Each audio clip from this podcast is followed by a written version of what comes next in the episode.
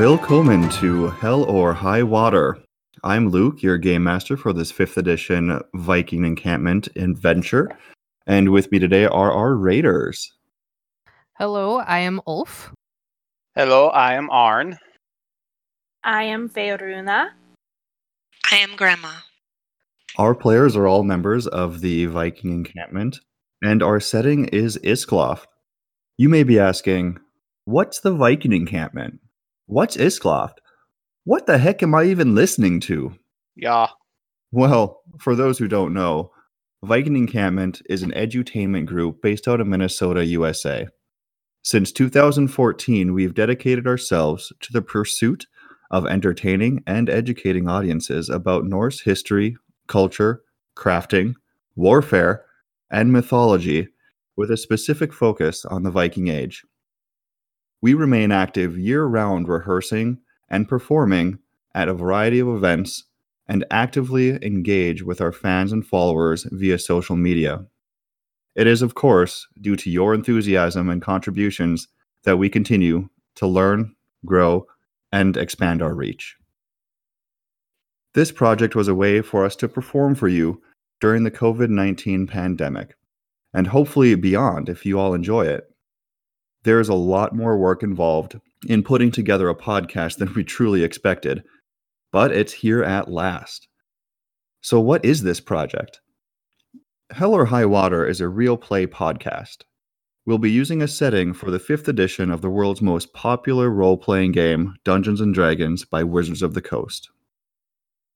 The setting we're using is called Iskloft, which is created by Lloyd Collins and published by Skald Publishing Limited. There's a link in the description to DriveThruRPG where you can purchase a copy for yourself. Iskloft is a low fantasy, grim and violent Viking themed setting for 5th edition D&D that focuses on the desperate struggle for survival of the characters. Is their honor more important to them than victory? Will they break their oaths to succeed? How far will they go to thrive in an otherwise harsh world? There's only one way to find out. Many of you may be familiar with 5th edition D&D, but this setting has changed a few rules, so we'll go over the major ones here and address the others as we play. First, D&D is typically a high fantasy setting with all kinds of races and classes. But in Iskloft, that's not quite the case. Iskloft's answer to races is called Etir, which represent the region and culture you're from, because everyone is human. There's no orcs or tieflings here. However, there are a number of Etir, each with their own traditions, language, features, and most importantly, bonuses. From there, the classes have been totally overhauled to fit within the setting and have new names, archetypes, and abilities. And I'll let the players have a chance to describe their Etin class in a moment to give you a better idea. Secondly, some of the more common D&D roles are for skill checks. This setting has changed some of the skills to work better in a world with almost no magic, where the harsh environment may be your greatest danger. There are six skills that are new to the setting. There's grit, which is a measure of your endurance and innate survival instinct. Lore wise replaces history and determines what you know about not just history, but also traditions, people, artifacts, myths, and legends, such as how would you approach a Jarl in Valiland as opposed to Osblod? Sailing is the most self explanatory of the lot, testing the party's knowledge of the sea, navigation, and naval combat. Saidwise is the nearest we get to magic. This is wisdom of rituals, the nine realms, the gods, Alfar, Jotnar, and what little there is to know about magic. This is a combination of arcana and religion. Worldwise is a mixture of survival and nature. This is the knowledge of plants and herbs, identifying tracks in the forest, or how to start a campfire in a downpour. And last but not least, wound wise replaces medicine. This is understanding injuries and how to heal them. How do you set a broken bone? How do you prevent an infection from taking someone's arm or life? There are more changes beyond what I just went over, but those are the most obvious to folks familiar with the 5th edition rules. To those who've never played D&D and are along for the ride, I hope these explanations will help you follow along a little easier. Now we'll turn it over to the uh, top of the initiative order so they can describe who they are and what they do. Ulf?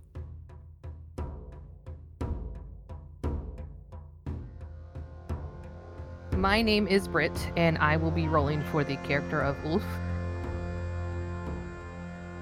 I am really excited to be uh, playing in this world. It's uh, definitely different than, you know, what uh, fifth edition, what we're used to seeing. So, uh, Ulf is with the party. Uh, one because the Jarl sent them, but also um, in order to please Odin, they need more from life. Ulf is a Jarnagar, um, which also means Iron Eyes. The Iron Eyes are people who dwell in the southeast of the Soderfjord uh, landmass. The Iron Eyes are descended from a legendary Huskarl. At least that's what most of the people in the world think of them.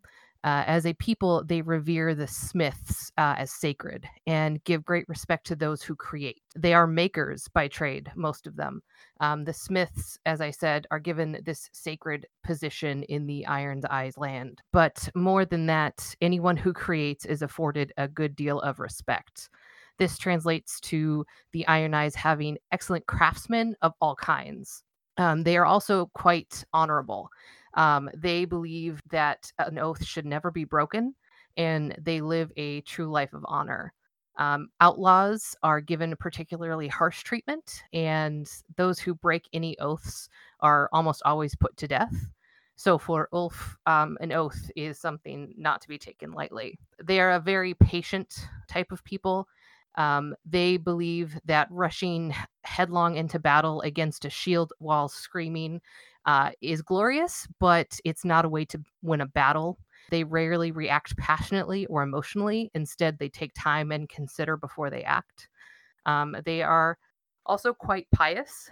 Odin is their main god above all others. Um, they have this ritualistic self mutilation of plucking out an eye. that might seem quite insane, but to the Iron Eyes, it is the true sacrifice. Uh, Odin gave his eye for wisdom, and those iron eyes that go through with this ritual say that they are often granted uh, visions by the Allfather. The men in the Iron Eye uh, Jarldom are not of noble origin. They tend uh, to be a bit shorter and stockier um, than than others. Uh, they grow their hair long and do not style it. Uh, same with their beards as well. They are pretty well off as far as wealth goes. Um, they, since they're, uh, you know, mostly smiths by trade, they tend to thrive well on their own. Um, smiths and merchants are common among these folks, um, but craftsmen of any kind uh, will find themselves quite successful in the Iron Eye lands. What's pretty great about their bonus equipment uh, is that Ulf gets a fur lined traveling cloak, different traveling gear um, for the current season they get a bedroll, a saddlebag, and they have this really neat amulet of Odin's eye, which um, hopefully will come into play as we play along. It looks like uh, proficiency wise, I do have uh, proficiency in uh, the tradition skill, insight skill, and I get to choose a smith's tool, which is pretty exciting. And uh, I speak, uh, and the languages that Ulf speaks is uh, Sudska and Trade Tongue. As far as Ulf's class, they are a Dringer. Dringers are skilled, brave, versatile, respected, and they, above all else, believe in uh, code. So I felt like that played very strongly into being from Jarnagar uh, and will come in handy as we uh, continue to play the game. So, Britt, what would you say like a Drenger is like as far as like a character class? That's a great question. They are basically a professional warrior. They basically spend their lives fighting. Uh, this lends to, you know, warriors uh, that have stood in shield walls countless times. Um, and I think what would be interesting with that as we kind of move forward and play on is also knowing that Ulf may not just kind of run into battle, but think about the battle kind of str- strategically, but also knowing that as a warrior, I find n- no more pleasure in life than to be at battle. Drengrs are basically just your your typical fighter class, you know, Yeah. very much about war and fighting. And you'll come to realize in in Iskloft, not everything is quite as it seems. Yes. So every class has some kind of you know usefulness outside of combat as well. Because if the system was entirely about combat, we would not last very long. With that, I'll, I'll move over to Dan, who's next in the initiative order. Uh, Dan, tell us about your character and and why are you calling Ulf not Ulf?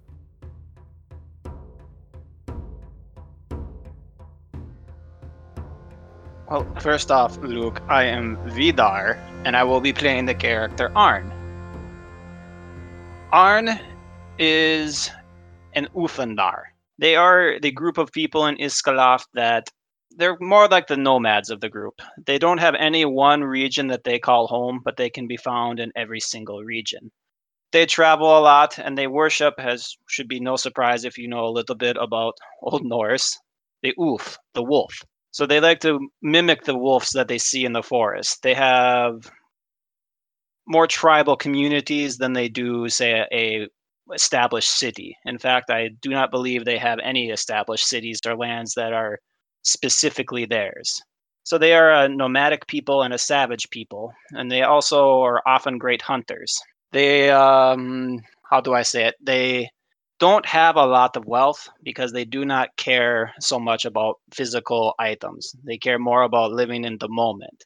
The wolf worship the parts of Odin that are most important that re- revolve around the Ulf, the wolves, Freki and Geri, and even the Hildolfar, the battle wolf. So they live in the wilderness, sleeping in caves and beneath trees, or just simply beneath the stars. They often will have a large wolf pelt on them. The part that I do like about the Ulf is they have a very simple culture, but very understanding. So as long as you are part of the group, just like real wolves, you're in it for life. They will always have your back if they think you are a part of the group. If you aren't, well, they might kill you, but I can respect that too. So the reason that Luke brought it up that Arn would be calling Ulf not Ulf Ulf is most of the Ulf Ulfendar will call themselves Ulf and have very simple monosyllabic names. I don't know if I said that right, nor do I really care. Amongst their tribes, they will more often than not just use titles as the name of a people as opposed to an actual name. So, for example, not Ulf Ulf is he is not an Ulf, not Ulf, but goes by Ulf. So Ulf. And as I go through this, my character Arn will also be a Kirangir. And Kirangirs like are if you were to compare it to a more traditional setting would be more like the Rangers. In Is- Ixkaloft, they are a fixture in almost every village, especially on the frontier. They are often the role of the hunter, trapper, scout, and guide. They're given a great deal of respect because they know the woods, the forest, and the creatures that lie in there. Where, they are given great respect, though, they don't often become people in positions of power because they don't care.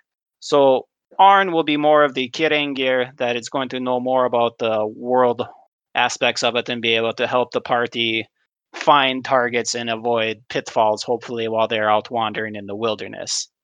A subunit of my Kirangir is I have chosen the Packmaster, meaning that, like the Ulf, I am able to identify with animals and command them in battle and use them out in the world as well. So we will see very much how this proceeds with a certain horse that a Arn does not exactly t- trust. It should be fun.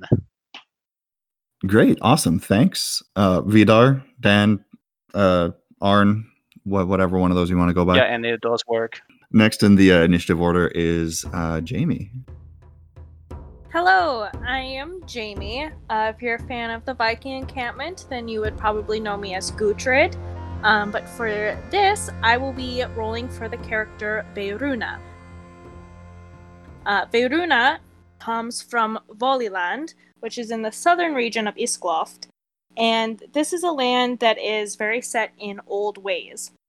There is sayings that the world tree or Yggdrasil has roots in Voliland, which gives it unusual fertility, and magic is actually pretty okay here.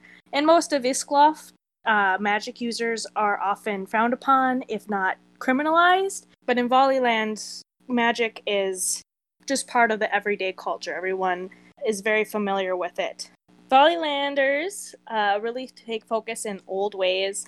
Um, it's a land of magic, a land of ancient forests and marshes. There's trolls and spirits called Ulthur, and the people here really respect the old ways, the old gods, and the spirits in the magic around them. They're very quarrelsome people. They they like to argue. Voliland was named after the man who found it, named Voli, and most people who live in Voliland try to claim that in some way they are related to Voli. So it's very common to see someone who is either named Voli or their surname is Voli son or Voli daughter. But really, are they actually related to Voli? Probably not, but it's best not to argue with them. Uh, they tend to be very challenging. They don't like authorities too much. Um, even if a Jarl tells them to do something, they will ask questions before they actually go and do it. Veiruna, however, was kind of raised away from society. Her father Osric moved them out of the village into the middle of the woods when she was born. So even though she was raised with most of the cultures of Voliland, she also had much more uh, magic focused in her life. Her father, Osric, was a Goti, which in Norse culture and in uh, Islof culture is like a religious leader, kind of similar to a shaman. So Veruna was raised to learn this magic, and she has been training to be a völva.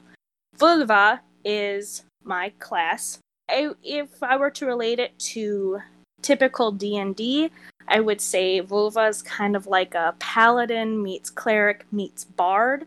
Uh, they use swords, shields, axes, spears, all the weapons and stuff, um, but they also use magic. Magic for völvas is in the form of songs called Songs of Odin. They are literally songs that I have to sing to cast spells for like healing, damaging enemies, all that fun stuff. Veiruna was set sent on a mission before her 17th birthday in Iskloft. Uh, children come of age when they turn 17.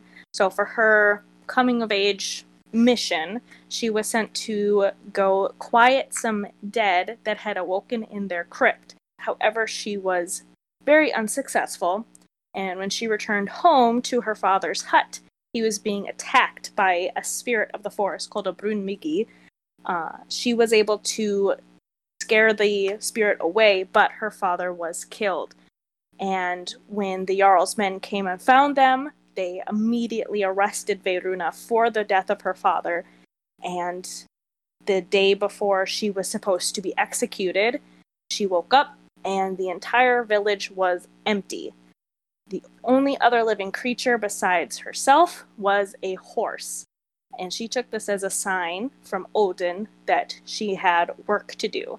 Uh, she has affectionately named the horse Gregory after our dear bot that records our episodes for us, and he is an integral part of this series. the end. We would not have a series without Gregory. Gregory. This is too true. Gregory is our glue that holds us together, and when the series is done, we will have him turn into glue uh, for the symbolism. I mean, Sorry. when it is done, that is that is Arn's entire purpose is to make sure this seriously freaky looking horse is turned into glue. We're not really sure where he came from. He just kind of showed up, and we uh, love him. Arn is a packmaster and he does not trust this Gregory horse. It talks in a very weird Terminator esque voice. He does not like this horse. Neat. Well, I, I for one am looking forward to the variety of songs that Varun is going to be singing us. That should be pretty hilarious. I have a drum, and I will be singing. Oh, that's awesome. Oh, Uh, thank so- God for mute buttons. Next on uh, the initiative, and certainly not the least of them, uh, we have Sarah. So tell us about your character. I'm Sarah, and I'll be rolling for the character of Grandma. I've never played D&D before, so this has been fun trying to figure it out. Uh, Grandma is with the party because the Jarl's appointment, uh, due to her experience and status as a Hersir, which I'll talk about in a minute. Um, all you need to know about how old she is is that she's older than you. Grandma's from the Great Northern Tundra, uh, region beyond the White Line, which is a land that yields almost nothing as far as growth. So those who don't live in coastal fishing and whaling villages live in nomadic groups following herds of reindeer or mammoths. Uh, men and women, they're very egalitarian, and as long as you pull your weight, they don't care what gender you are, unlike some people in the South. Um, they often set sail to raid and take what they cannot grow. Reaver crews are down south every spring when the ice thaws. Uh, they tend to be superstitious and hold to more traditional ways, sacrificing an animal before a battle, checking the runes before a decision, and not angering the fates. They're also very pragmatic and have an understanding that for the good of many or survival of the group, hard decisions sometimes must be made. Uh, for example, if besieged, the old and sick will be killed to preserve the food for those fighting. They've also been known to forcibly immigrate healthy individuals from the summer raids to boost their numbers. And if faced with a problem of, like, say, untying a knot or cutting through it, they'll cut through it. Back to being traditional, any oath must be uh, any oath made must be kept for all time.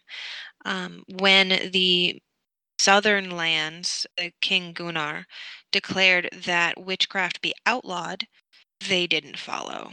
So the witches are still held in great respect up north as midwives, healers, seers, advisors, and priestesses. Class is Hersir, which coming from a poor people just means that I had more resources available um, growing up and now that I am an adult. Um, I'm typically better educated and I have people wanting to follow me either because I'm better at knowing the lay of the land and how to use resources, how to keep track of resources, how to get resources. Again, I'm from a raider culture. So when things are scarce, I can probably connect A to point B to point C and get us to what we need to do. Less commanding and more inspiring, um, more tactical than anything else. And then again, just having some wealth to me. Awesome. That sounds like being a really great asset to to everyone else. And so uh it seems like Dan is very much a loner and uh we've got Sarah over here that's a team player. So I'll like to see how that dynamic kind of builds. Thanks everyone. We're all very excited to try out this new way to bring you content and hope that you're just as excited to come along with us. As always, you can follow us on Facebook, Instagram, and now YouTube at Viking Encampment. Also, check us out on Patreon and become a patron for exclusive content, early access to episodes, and possibly some exciting opportunities to interact with us. To all our future Vikings, thanks for listening, and we'll catch you next time come hell or high water.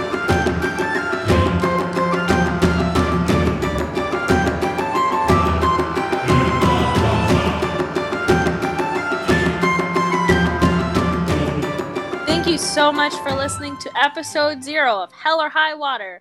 We have such an amazing journey ahead of us, and we are so excited for you to tag along.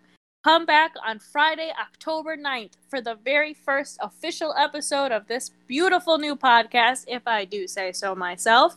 After that, every episode will come out every other Friday. So after the first episode on October 9th, second episode will come out on October 23rd. The end.